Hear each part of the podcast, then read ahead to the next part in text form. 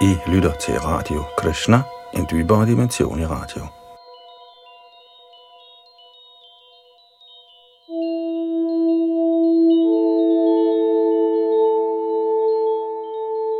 I Chaitanya Charitamritas midterste del, eller Madhya Lila, er vi nået frem til 19. kapitel, hvor Chaitanya Mahaprabhu underviser Rupa Goswami. Vi er nået frem til tekst nummer 200 32 i sidste omgang og skal i denne omværing fortsætte fra tekst 233 her, hvor Yadunandan Das sidder bag mikrofon og teknik.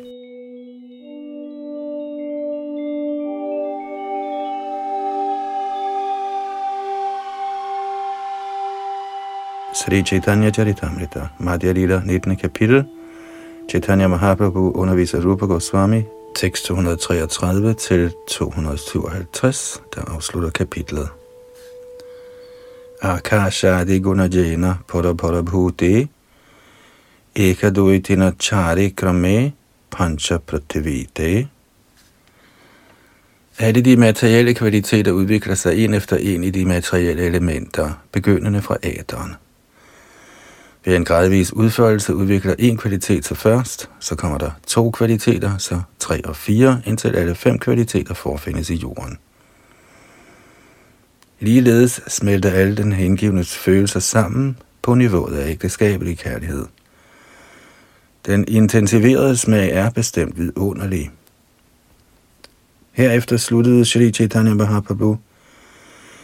Jeg har blot givet et generelt overblik over hengiven tjeneste – du kan overveje, hvordan du justerer og udvider dette. Når man hele tiden tænker på Krishna, kommer kærlighed til ham til udtryk i hjertet. Selvom man kan være uvidende, kan man nå til den modsatte bred af den transcendentale kærlighedsocean ved Herren Krishnas nåde. Efter at have sagt dette omfavnede Chaitanya Mahaprabhu, Srila Rupa Goswami, så besluttede Herren sig for at vandre til storbyen Benares. Næste morgen, da Shri Chaitanya Mahaprabhu stod op og gjorde sig klar til at drage afsted til Varanasi, altså Benares, bad Shri Rup Goswami følgende bøn ved herrens lotusfødder. Hvis du giver mig lov, kan jeg komme med dig, herre. Jeg kan umuligt udholde adskillelsens bølger. Shri Chaitanya Mahaprabhu svarede, Din pligt er at efterkomme min befaling. Du er kommet tæt på Vrindavan, nu bør du tage dig til. Senere kan du tage fra Vrindavan til Jagannath Puri over Bengalen, eller Godadesh. Her vil du møde mig igen. Efter at have omfavnet Rupa Goswami gik Sri Chaitanya Mahaprabhu ombord i en båd. Rupa Goswami besvimede og faldt om på stedet.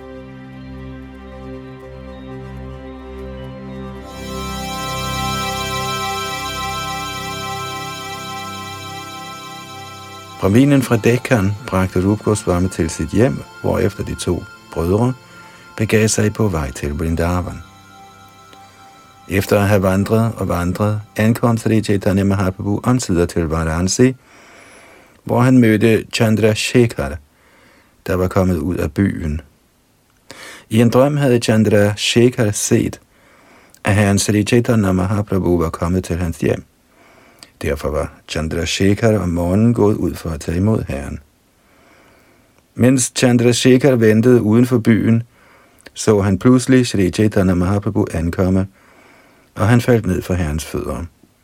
Og unød lykkelig bragte han herren til sit hjem.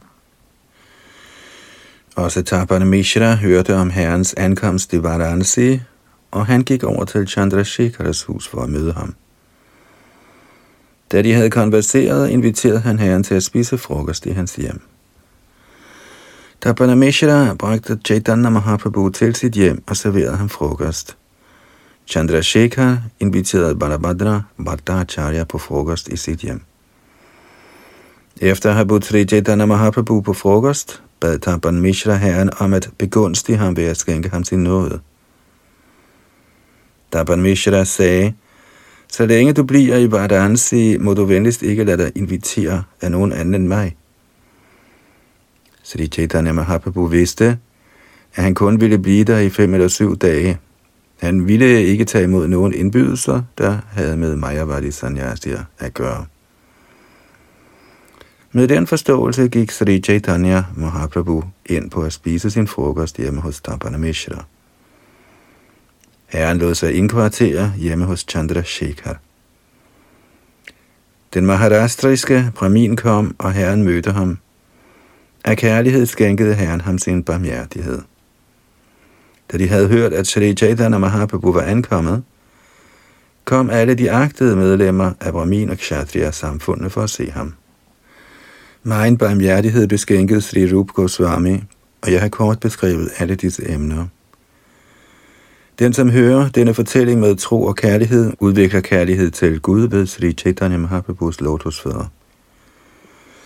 I bøn ved Sri Rups og Sri Raghunaths lotusfødder med et varigt ønske om deres nåde, beretter jeg, Krishna Das, Sri Chaitanya Charitamrit, mens jeg går i deres fodspor.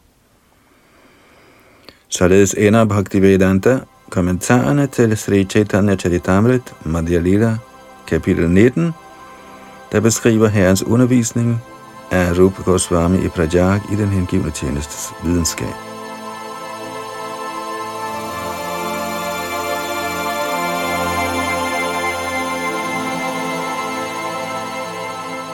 Sri Chaitanya Charitamrita Madhya Lila kapitel 20 Herren Sri Chaitanya Mahaprabhu underviser Sanatan Goswami i videnskaben om den absolute sandhed.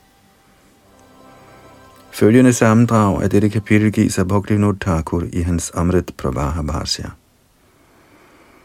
Da Shrita Sanatan Goswami blev sat i fængsel af Nawab Hussein Shah, fik han af Rup Goswami at vide, at Sri Chaitanya Mahaprabhu var draget til Mathura.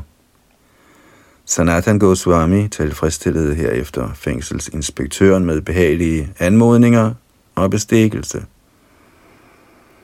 Efter at have givet inspektøren 7.000 guldmønter, blev Sanatan Goswami løsladt. Så krydsede han Ganges og flygtede. En af hans hjælpere, Ishana, kom med ham, og han bragte otte guldmønter med sig. Sanatan Goswami og hans hjælper overnattede herefter på et lille hotel på vejen til Benares. Hotelejerne var klar over, at Sanatan Goswami havde otte guldmønter, og han besluttede sig for at slå dem ihjel og tage pengene. Med den plan tog hotelejeren imod dem som ærede gæster. Sanatan Goswami spurgte imidlertid sin hjælper, hvor mange penge han havde, og Sanatan tog syv af mønterne og gav dem til hotelejeren. Således hjalp ejeren det med at krydse det bjergfulde område og komme videre til Varanasi. Undervejs mødte Sanatan Goswami sin svoger, Shri Kanta, i Hajipur. Og Shri Kant hjalp ham efter at have hørt om alle Sanatans bryderier. Således nåede Sanatan Goswami om tider frem til Varanasi og stod foran Chandrasekharas dør. Chaitanya Mahaprabhu kaldte på ham og bad ham om at skifte tøj, således at han lignede en gentleman. Som påklædning brugte han et af Tapan Mishras gamle klædningsstykker. Senere skiftede han sit ydre klæde ud med et laset tæppe. Nu blev Chaitanya Mahaprabhu rigtig tilfreds med ham, og således modtog Sri Sanatan Goswami viden om den absolute sandhed fra Herren selv.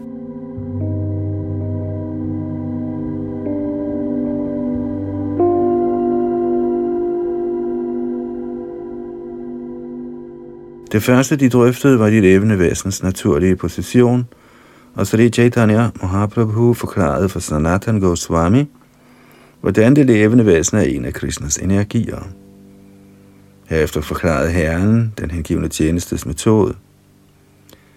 I drøftelsen af den absolute sandhed, Shri Krishna, analyserede Herren Brahman, Paramatma og Bhagavan, såvel som Herrens udvidelse, der kaldes for Swayang Rup, Tadekatma og Avesh, og som inddeles i forskellige grene, der kendes som Vaibhav og Prabhav.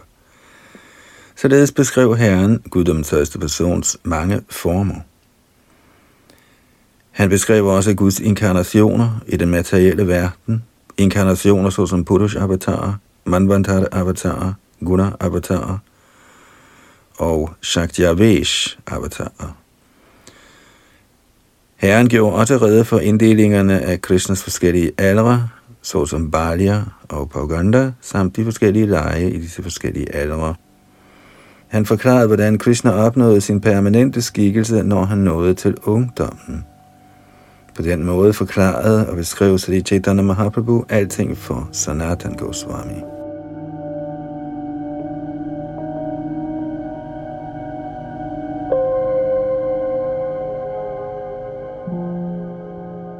Sri Chaitanya Charitamrita Madhya Lila kapitel 20, tekst 1-3. Og som sædvanligt starter kapitlet med et sanskrit vers. Vandenantad Buddhaishwarayang Sri Chaitanya Mahaprabhum Nicho Piyat Prasadat Syad Bhakti Shastra Pravartakaha jeg bøjer mig af bødet ned for Sri Chaitanya Mahaprabhu, der ejer ubegrænsede vidunderlige rigdomme. Ved hans barmhjertighed kan selv en person, som er født som det laveste af mennesker, udbryde den hengivne tjenestes videnskab. Ære være Sri Chaitanya Mahaprabhu. Ære være Nityananda Prabhu. Ære være Advaita Acharya. Og ære være alle Sri Chaitanya Mahaprabhus hengivne. Mens Sanatan Goswami sad fængslet i Bengalen, ankom et brev fra Sri Rup Goswami. Hertil kommenterer A.C. Bhaktivedanta Swami Prabhupada. Srila Bhaktivinoda Thakur fortæller os, at dette brev fra Rup Goswami til Sanatan Goswami nævnes af kommentatoren af Udabhata Chandrika. Srila Rupa Goswami skrev et brev til Sanatan Goswami fra Bakra. Denne note fortalte, at Sri Chaitanya Mahaprabhu var på vej til Mathura, og der stod – Jadupati kva mathurapuri, Raghupati kva gatto tarakoshala, iti vichincha kurushva mana sthiram nasaridang jagaditjavadharaya. Citat. Hvor er Mathurapuri af Jadupati taget hen? Hvor er den nordlige Koshala af Raghupati taget hen? Med overvejelse må man gøre sindet fast og tænke, dette univers er ikke evigt. Citat slut.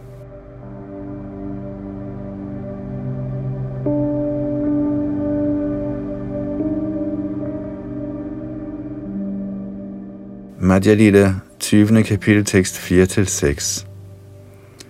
Da Sanatan Goswami modtog denne besked af Rup Goswami, blev han rigtig glad. Han kaldte straks på fængselsinspektøren, der var kødspiser, og sagde følgende.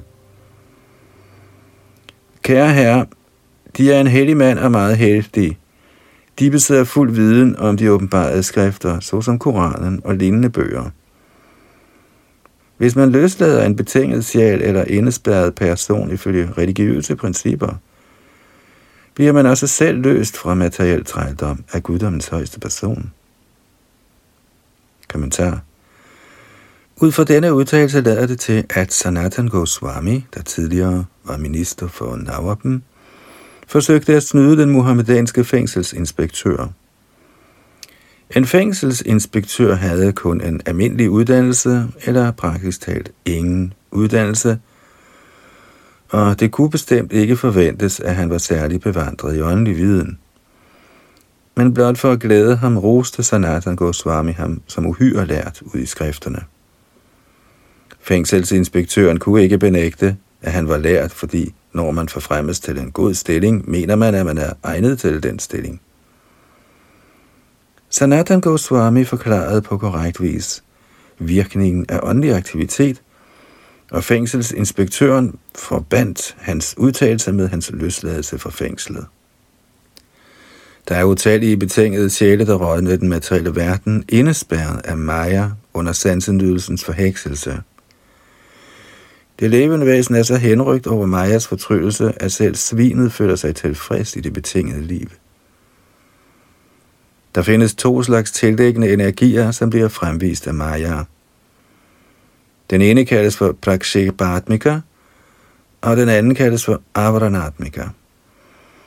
Når man er besluttet på at komme ud af den materielle trældom, vil Prakshepadmika Shakti, afledningens forhekselse, tilskynde en til at forblive i det betingede liv helt tilfreds med sansenydelse. På grund af den anden energi, Avranatmika, føler den betingede sjæl sig tilfreds, selvom han rådner i kroppen af et svin eller en orm i afføring. At løse den betingede sjæl fra materiel trældom er meget vanskeligt, fordi Majas fortryllelse er så stærk. Selv når guddommens højeste person selv nedstiger for at befri betingede sjæle, og beder dem om at overgive sig til ham, er de betingede sjæle uenige med Herrens forslag. Derfor sagde Shri Sanatan Goswami, kan man på en eller anden måde befri en anden for Majas trældom, bliver man bestemt påskyndet af guddommens højeste person. Som Herren Krishna udtaler i Bhagavad Gita's 18. kapitel, Nachatasman Manusyeshu, me priya krittamaha, Bhavita Nachame tasmat anya priyataro bhuvi. Den bedste tjeneste, man kan gøre for Herren, er at forsøge at indgyde den betingede sjæls hjertehengiven tjeneste, således at den betingede sjæl kan løses fra betinget liv. Srila Bhaktivinoda Thakur har sagt, at en Vaishnav kendes ved sit forkyndelsesarbejde, det vil sige at overbevise de betingede sjæle om deres evige position, der her forklares som Nijadharma. Det er det levende væsens evige stilling at tjene Herren. Så at hjælpe en fri af materiel trældom er at vække en til den slumrende forståelse, at man er Krishnas evige tjener. Jivera Sharupa Høje, Krishnera Nittodas. Dette vil blive mere uddybet af Herren selv for Sanatan Goswami.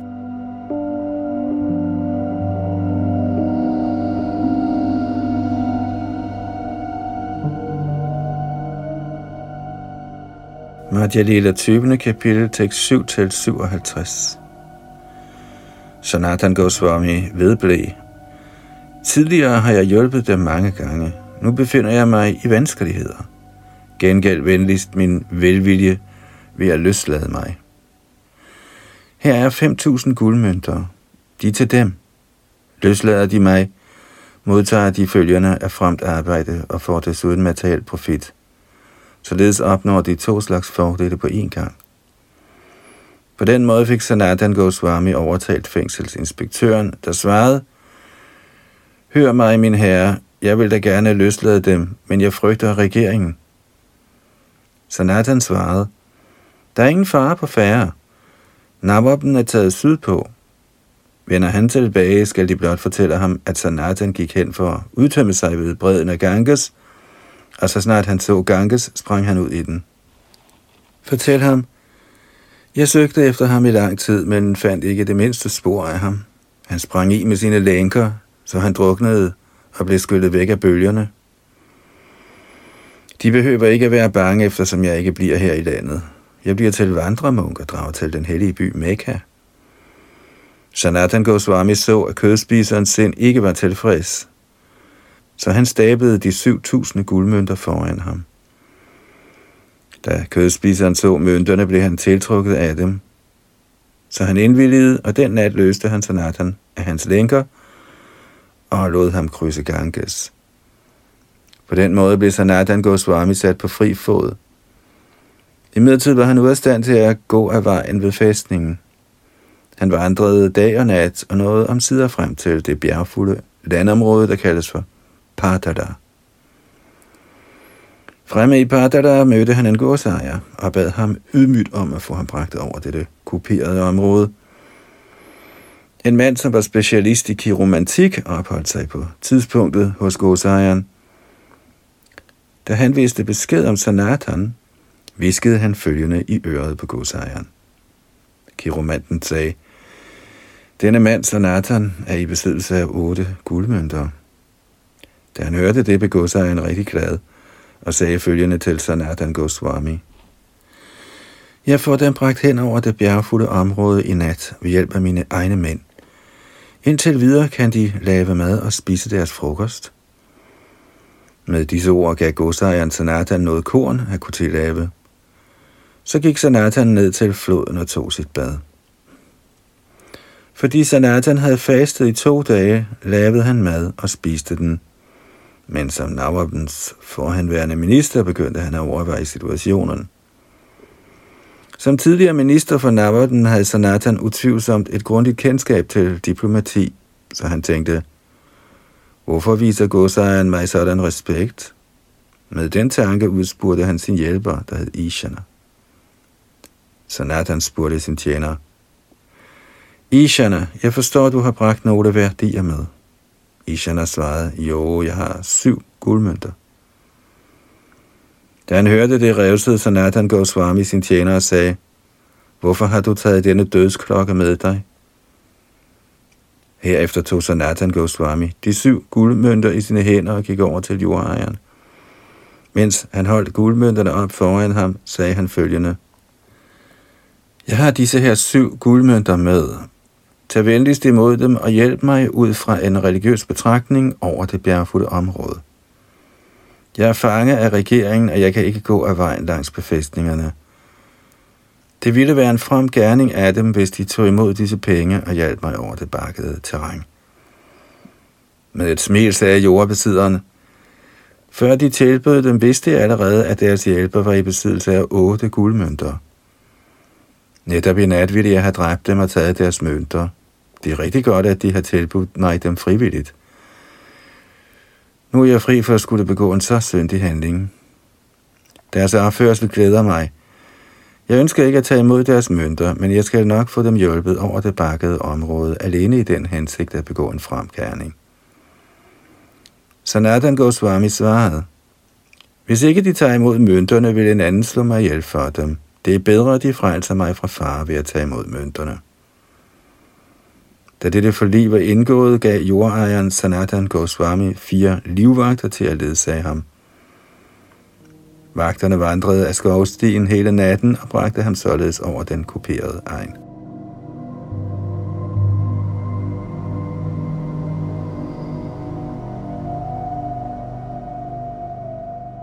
Efter at have krydset bjergene, sagde Sanatan Goswami til sin tjener, Ishana, jeg tror, du stadig har noget tilbage af guldmønterne. Ishan svarede, jeg har stadigvæk en mønt i min besiddelse. Sanatan Goswami sagde så, tag mønten og vend hjem.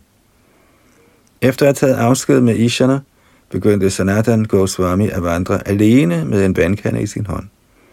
Blot iført et lasset klæde blev han således fri for al bekymring.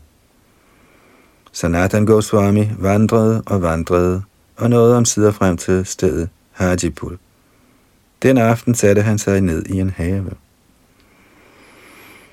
I Hajipur boede en gentleman ved navn Shri Kant, der tilfældigvis var ægtemand til Sanatan Goswamis søster. Han var ansat i regeringens tjeneste. Shri Kanta havde 300.000 guldmønter med sig, som kejseren havde betroet ham med henblik på indkøb af heste.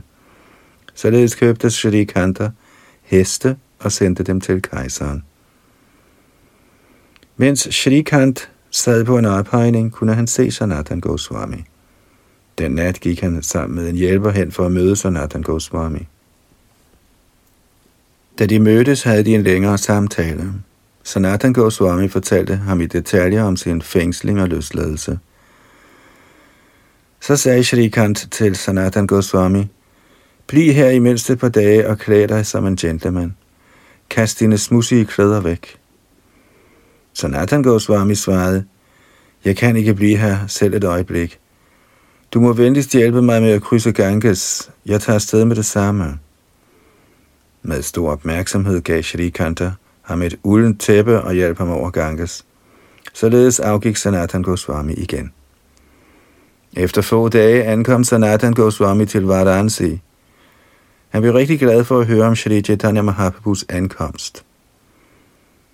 Sanatan Goswami gik til over til Chandrasekharas hus og satte sig ned ved døren.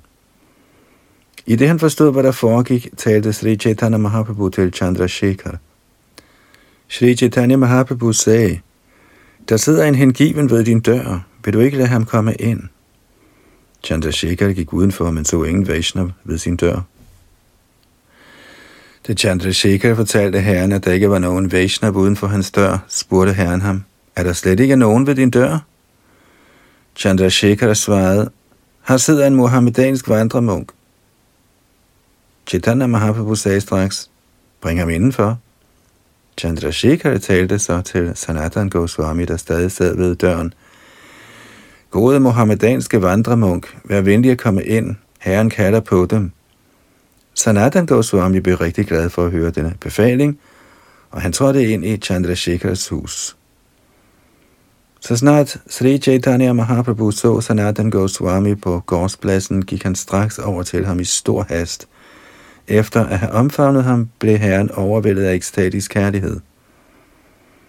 Så snart Sri Chaitanya Mahaprabhu berørte Sanatan Goswami, blev også Sanatan overmandet af ekstatisk kærlighed.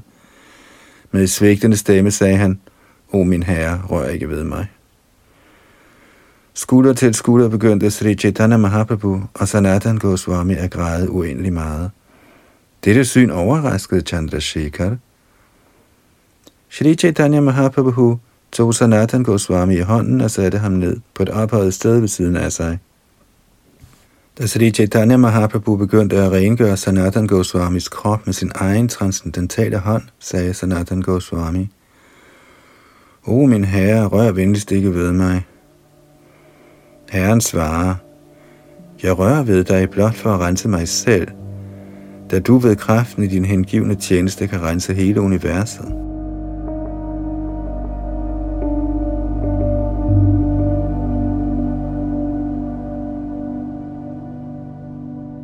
Bhavad Bidha Bhagavatas Tirtha Bhuta Svayang Prabho Tirthi Kuravanti Tirthani Svantastena Gadabrata Helgener af din kaliber er valfartssteder i sig selv.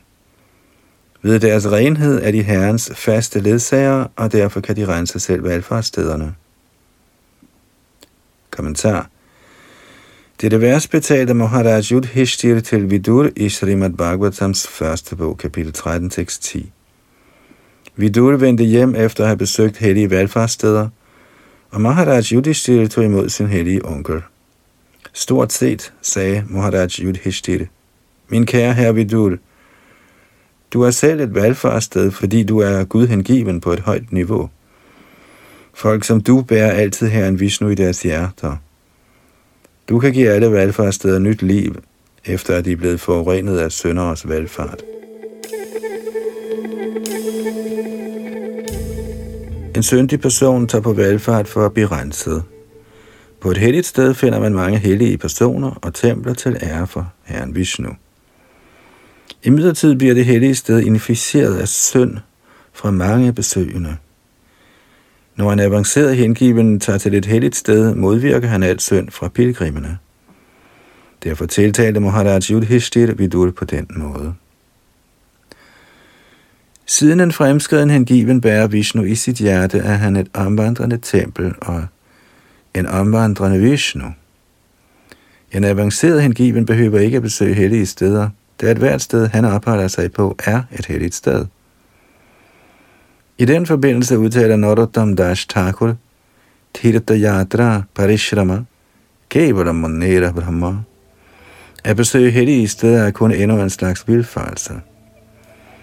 Hvis en avanceret hengiven ikke har brug for at besøge hellige steder, hvorfor kommer han der så? Svaret er, at han kun kommer der for at rense stedet.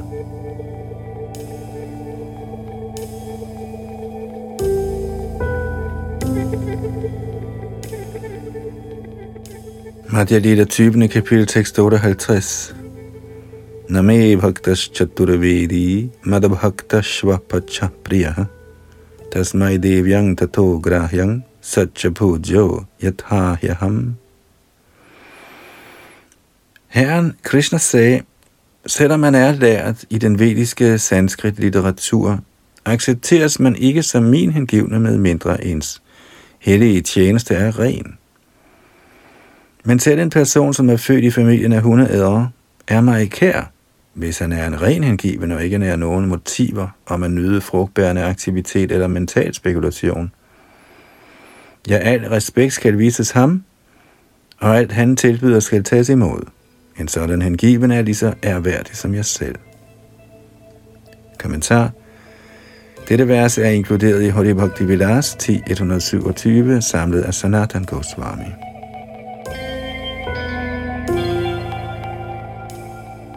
Madhya Lila 20. kapitel tekst 59 Viprad Vishad Guna yuttar Aravinda Nabha Padaravinda Vimukhatsva Pacham Varishtham Manyeta Darpita Mano Vachane Hitartha Pranang Punati Sakurang Natubhuri Mana Man kan muligvis være født i familien af en brahmin og besidde alle de 12 brahminske kvaliteter, men er man ikke helliget, lotusfødderne tilhørende Herren Krishna, hvis navle har formen af en lotus, er man end ikke behøjdet med en chandala, der har videt sind, ord, gerning, velstand og liv til Herrens tjeneste. Blot at være født i en braminfamilie eller at eje de braminske kvaliteter er ikke nok. Man må være herrens rene hengivne. Er en Shvapacha eller Chandala Gud hengiven, vil han ikke alene frelse sig selv, men sågar hele sin familie, hvorimod en brahmin, der ikke er Gud hengiven, men kun har brahminske kvalifikationer, ikke engang kan rense sig selv, end sige sin familie. Kommentar dette vers bliver talt af Prahlad Maharaj i Srimad Bhagavatams syvende bog. Det forventes, at en brahmin er kvalificeret med 12 kvaliteter, som udtalt i Mahabharat. Dharmascha satyang chadamascha pascha Amatsariyang hris titikshana suya yagyascha danam cha triti shrutang cha vratani vaidvadasya brahmanasya. Citat en brahman skal være fuldstændigt religiøs. Han må være sandtro, og han skal kunne styre sine sanser. Han må gøre sig til genstand for streng askese, og han skal være ubundet, ydmyg og fordragelig. Han må ikke misunde nogen, og han skal være specialist i at forrette ofre og skal give alt, han har i godgørenhed. Han skal være fast i hengiven tjeneste og velbevandret i den vediske viden – Disse er Brahminens 12 kvalifikationer. Citat slut. Bhagavad Gita's 18. kapitel tekst 42 beskriver de brahminske kvaliteter på følgende vis. Shamodamastapa shauchang shantir arjavamevacha jnanang vijnanamastikyan brahma karma svabhavajam. Citat Ligevægt, selvbeherskelse, strenghed, renhed, fordragelighed, ærlighed, viden, visdom og religiøsitet. Disse er de naturlige kvaliteter, ved hvilke braminerne arbejder. Citat slut.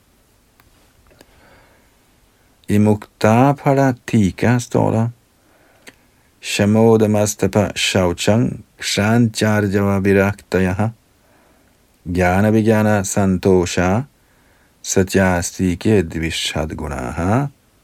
Citat. Mental ligevægt, sansekontrol, strenghed, renlighed, fordragelighed, enkelhed, frihed for bånd, teoretisk og praktisk viden, tilfredsstillelse, sandfærdighed og fast tro på vedderne er Brahminens 12 kvaliteter. Citat slut.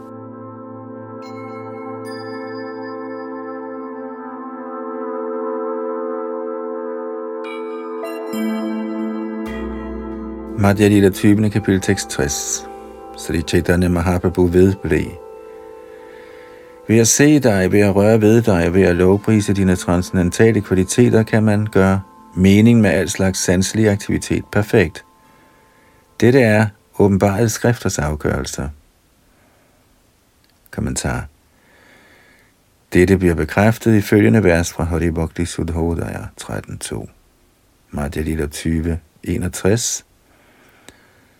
Akshno parang drisha darashananghi, tano tano parang drisha gatra sangha jihva parang drisha kirtananghi, sudurlabha bhagavata Hiloke. Min kære Vaishnav, synet af en person som dig er øjnenes fuldendelse, er rørved dine lotusfødder er berøringssansens fuldendelse, af lovprise dine gode kvaliteter er tungens virkelige bestilling, da det i den materielle verden er meget vanskeligt at finde en ren hengivende Herren. Madhya Lila, kapitel 20, tekst 62-63. Sri Chaitanya Mahaprabhu vedblev. Min kære Sanatan, lyt til mig. Krishna er meget barmhjertig, og han er alle de faldende sjæles frelser. Kære Sanatan, Krishna har reddet dig fra Mahadaurav, livets dybeste helvede. Han er et ocean af noget, og hans aktiviteter er meget alvorsfulde. Kommentar som udtalt i Bhagavad Gita 18. kapitel tekst 61, Ishara Sarvabhutanang Rideshir Junatishtati. Befindende sig i hjertet på enhver arbejder Krishna meget alvorsfuldt. Ingen kan forstå, hvordan han arbejder, men så snart Herren forstår en persons oprigtige aktivitet i hengiven tjeneste, hjælper han ham på en sådan måde, at den hengivne kan forstå, hvordan tingene sker. Er den hengivne besluttet på at tjene Herren, er Herren altid klar til at hjælpe ham. Sri Chaitanya Mahaprabhu fortæller Sanatan Goswami, hvor barmhjertig Herren er. Sanatan Goswami var minister i Nawab Hussain Shahs tjeneste. Han havde hele tiden at gøre med materialistisk tilbøjelige folk, navnlig mohammedanere, kødspisere. Selvom han omgikkes dem tæt, kom han ved Krishnas nåde til at finde sådan omgang usmagelig. Så han forstod dem. Som udtalte Srinivasa Acharya, Chakravatura Nama Shesha Mundarapati Shrining Sada Tuchavat. Krishna oplyste Sanatan Goswami på en sådan måde, at han var i stand til at forlade sin fornemme ministerpost. Sanatan tænkte, at hans materielle stilling var ubetydelig, og han var klar til at blive vandremunk. I værdsættelse af Sanatan Goswamis aktiviteter roste Sri Chaitanya Mahaprabhu hans handling og takkede Krishna for hans barmhjertighed over ham.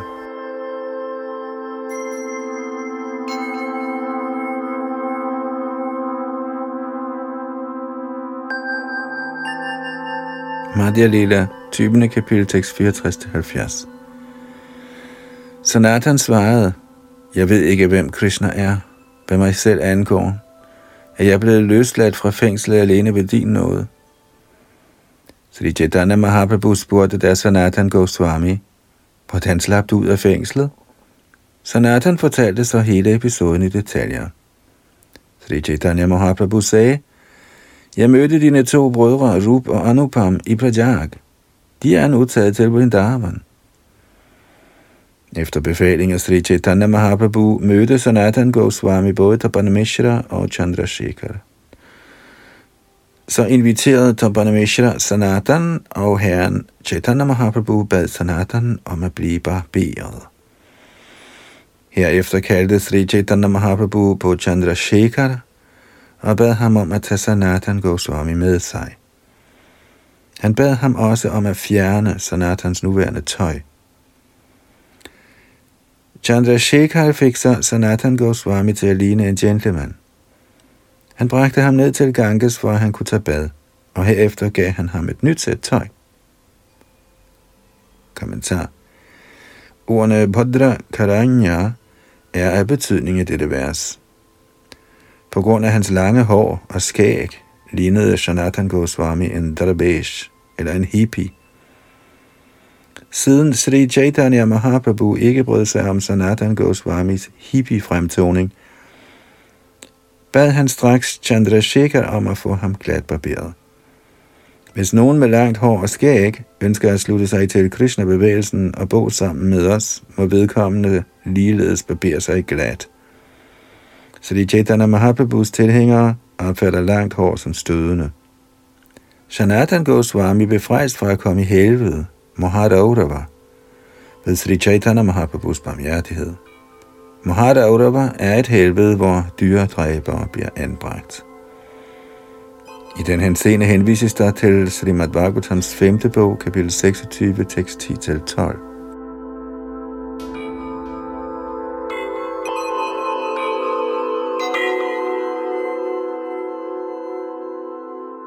Madhya Lila 20. kapitel tekst 71-81. Chandrasekhar tilbød Sanatan Goswami et nyt sæt tøj, men Sanatan tog ikke imod det. Da Shri Chaitanya Mahaprabhu hørte det, blev han uendelig lykkelig. Efter at have taget sit middagsbad, gik Sri Chaitanya Mahaprabhu hjem til Tapan Mishra for at spise frokost. Han tog Sanatan Goswami med sig. Efter at have vasket sine fødder, satte Sri Chaitanya Mahaprabhu sig ned for at spise frokost. Han bad Tapan Mishra om også at servere frokost for Sanatan Goswami.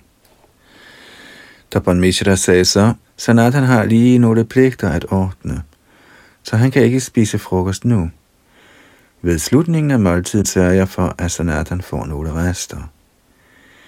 Efter at have spist frokost, hvilede Sri Chaitanya Mahaprabhu sig en stund. Dappa Mishra gav der Sanatan Goswami resterne af Sri Chaitanya Mahaprabhus mad. Da Dabba Mishra tilbød Sanatan Goswami et nyt klædningsstykke, tog han ikke imod det. I stedet sagde han følgende. Ønsker de at forære mig noget tøj, kan de venligst give mig et gammelt klædningsstykke, som de har brugt. Da Dabba Mishra gav Sanatan Goswami en brugt dhoti, rev Sanatan den straks i stykker for at lave to sæt ydre klædningsstykker og undertøj. Da Chaitanya Mahaprabhu præsenterede Sanatan for den maharastriske Brahmin, inviterede Brahminen straks Sanatan Goswami på komplette måltider. Brahminen sagde, Kære Sanatan, så længe de bliver her i Kashi, skal de venligst spise frokost hjemme hos mig. Sanatan svarede, jeg agter at følge metoden af Madhukari. Hvorfor skulle jeg tage imod fulde måltider hjemme hos en brahman? Kommentar. Ordet Madhukari kommer af ordet Madhukar, der henviser til bier, der indsamler honning fra blomst til blomst. En Madhukari er en hellig person eller vandremunk, der ikke accepterer et fuldt måltid i et hus, men tigger fra dør til dør og kun tager imod en lille mængde mad fra hvert hjem. På den måde undgår han at forspise sig eller unødigt at være til ulejlighed for familiefædrene. En person i den forsagende orden har lov til at tække, men ikke til selv at lave mad. Hans tækkeri skal ikke være en byrde for de gifte mænd. Metoden af Madhukari skal følges meget strengt af en Babaji, hvilket bestige den, som er nået til stadiet Paramahans. Denne praksis er stadig gængs i Brindavan, og der er mange steder, hvor almisser tilbydes. Desværre er der mange tiggere, der er kommet til Vrindavan for at tage imod almisser, men som ikke følger Sanatan Goswamis principper. Folk forsøger at efterligne ham og føre et dovent liv ved at praktisere Madhukari. Det er næsten umuligt strengt at følge Sanatan Goswami eller Rup Goswami. Det er bedre at tage imod mad, som er blevet tilbudt Krishna i templet, end at forsøge at efterligne Sanatan Goswami og Rup Goswami. Yukta Hara Viharasya, Yukta Cheshtasya Karmasu, Yukta Svapna Vabhodasya, Yogo Bhavati Dukkaha. Han, som er reguleret i sine vaner af mad, søvn, rekreation og arbejde, kan dæmpe alle materielle kvaler ved at praktisere yogasystemet. Fra Bhagavad Gita's 3. kapitel tekst 17. Den ideelle sannyasi følger strengt de metoder, Goswamierne praktiserede.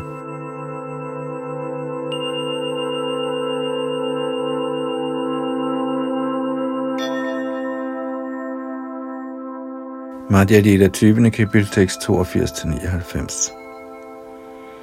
Sri Chaitanya Mahaprabhu følte uendelig glæde over at se Sanatan Goswamis strenge overholdelse af principperne for sannyas. I midlertid blev han ved med at kaste blikke på det uldne tæppe, Sanatan Goswami var iført. Fordi Shri Chaitanya Mahaprabhu gentagende gange kiggede på det værdifulde uldne tæppe, kunne Sanatan Goswami forstå, at herren ikke bifaldt det. Så han begyndte at overveje, hvordan han kunne blive af med det. Med den tanke gik Sanatan ned til bredden af Ganges for at bade. Her så han, at en bengalsk vandremunk var i færd med at vaske sit klæde og brede det ud, så det kunne tørre. Sanatan Goswami sagde så til den bengalske vandremunk, Min kære bror, kunne du venligst gøre mig en tjeneste? Giv mig dit klæde i bytte for dette uldne tæppe. Vandremunken svarede, Her, de er en agtværdig gentleman. Hvorfor laver de sjov med mig? Hvorfor vil de give deres kostbare tæppe i bytte for mit lasede klæde? Sanatan sagde, jeg spørger skam ikke, jeg taler sandt. Tag venligst imod dette tæppe for dit lasede klæde. Med disse ord gav Sanatan Goswami tæppet i bytte for det lasede klæde. Så vendte han retur til Sri Chaitanya Mahaprabhu med klædet over skulderen. Da Sanatan Goswami vendte tilbage, spurgte herren, hvor er dit uldne tæppe? Sanatan Goswami fortalte der hele episoden for herren. Sri Chaitanya Mahaprabhu sagde så, Jeg har allerede overvejet dette emne indgående. Siden Herren Krishna er meget barmhjertig, har han løst dig fra dine bånd til materielle ting. Hvorfor skulle Krishna lade dig fastholde selv den mindste tilknytning til det materielle? Efter at have kureret en sygdom, lader en god læge ikke noget af sygdommen blive tilbage. Det er selvmodsigende at praktisere madhukari og samtidig bære et kostbart klæde. Man mister sin åndelige styrke herved, og man bliver genstand for vidigheder.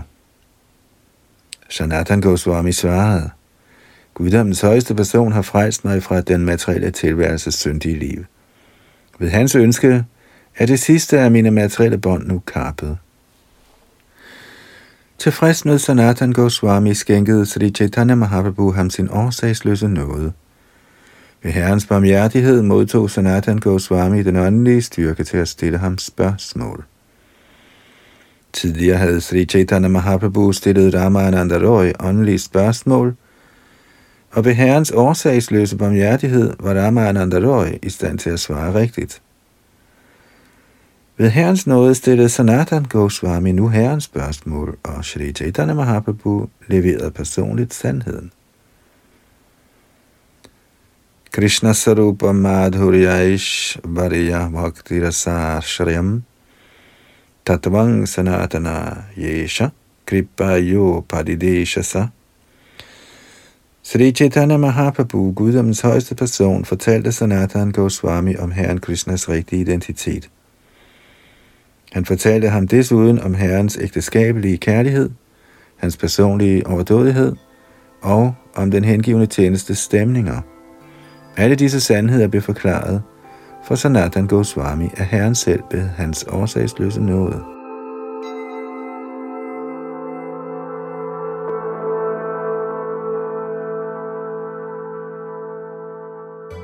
Med et strå i munden bøjede Sanatan Goswami sig ned og greb fat i Sri Chaitanya Mahaprabhus lotusfødder med følgende ydmyge ord.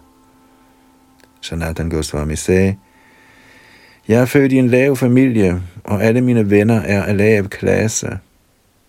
Selv er jeg falden, og det laveste af mennesker. Ja, i et helt liv har jeg været falden, og har levet i brønden af syndig materialisme.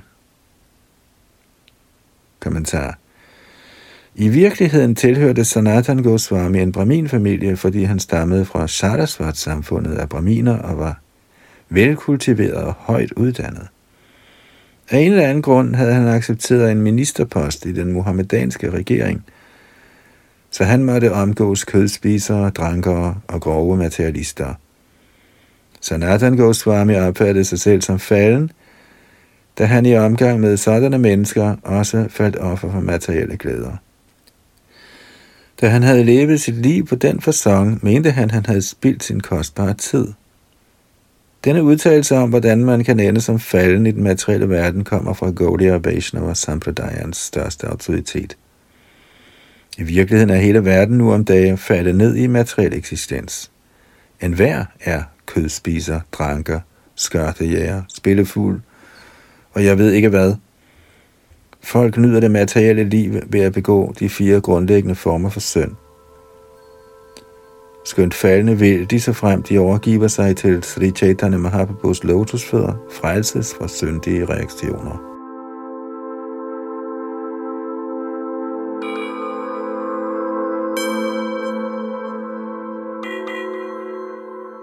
Madhya Lila 20. kapitel tekst 100-102 jeg aner ikke, hvad der gavner eller skader mig. Ikke desto mindre opfatter folk mig som lært i almindelige anlægner, hvilket jeg også tænker om mig selv. Af din årsagsløse noget har du frelst mig fra materialismens vej. Vil du nu af samme ubegrundede barmhjertighed fortælle mig, hvad min pligt er? Hvem er jeg? Hvorfor plages jeg hele tiden af de trefoldige elendigheder? Hvis ikke jeg ved det, hvordan kan jeg da gavnes?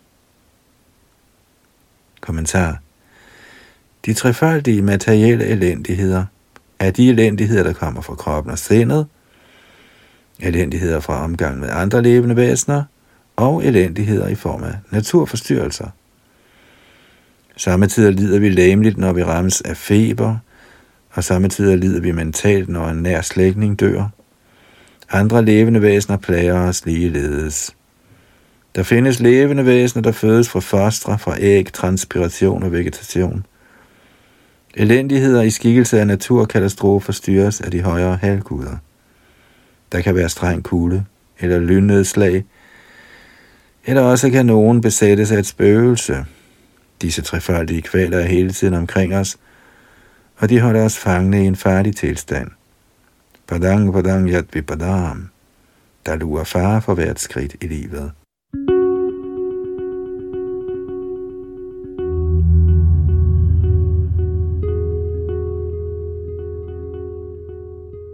Madhya Lila 20. kapitel, tekst 103-109. Egentlig ved jeg ikke, hvordan man stiller spørgsmål om livets mål eller metoden til at nå det. Vis mig i venligst noget og fortæl mig om alle disse sandheder. Så det Chaitanya Mahaprabhu sagde, Herren Krishna har skænket dig sin fulde barmhjertighed, således alle disse ting er dig bekendt. For dig eksisterer de trefoldige elendigheder bestemt ikke. Siden du er i besiddelse af Herren Krishnas energi, kender du utvivlsomt disse ting. I midlertid er det en sadhus natur at stille spørgsmål. Selvom han godt ved disse ting, stiller sadhuen spørgsmål af hensyn til strenghed. Achiradeva sarvarata siddhyatyesham abhipsita sadharamasyapabodhaya yeshang nirbandini matihi de, som er ivrige efter at vække deres åndelige bevidsthed, og hvis forstand således er ubøjelig og fast, opnår bestemt det ønskede mål meget snart. Og det var et vers citeret fra Naradir Purana, der forekommer i Bhakti Samrita Sindhu 1-103. Og videre. Du er egnet til at udbrede den hengivende tjenestes kult. Derfor skal du gradvist høre alle sandhederne om den af mig. Jeg vil fortælle dig alt om dem.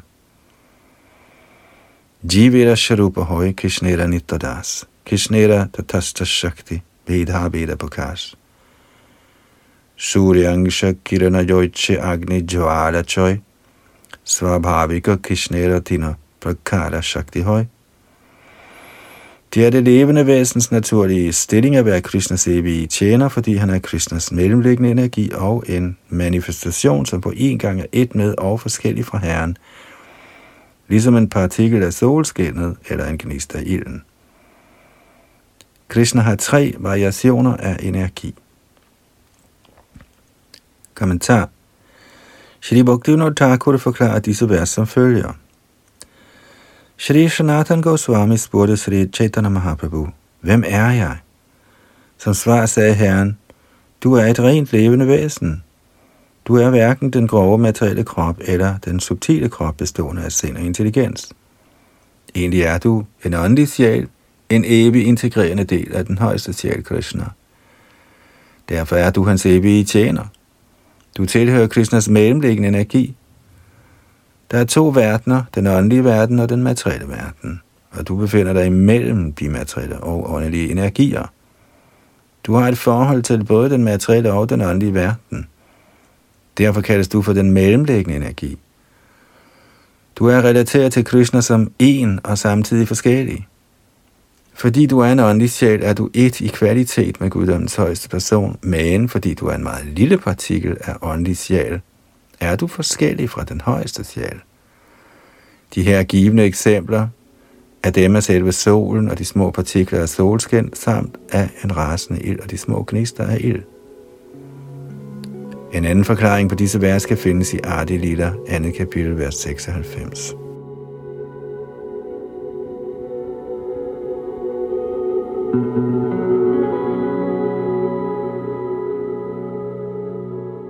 Så nåede vi frem til med tekst 109. Her i Madhya Lidas 20. kapitel, hvor Chaitanya Mahaprabhu underviser Sanatan Goswami. Vi fortsætter fra tekst 110 det kommende, og det var Yadunandan, der er bag mikrofon og teknik.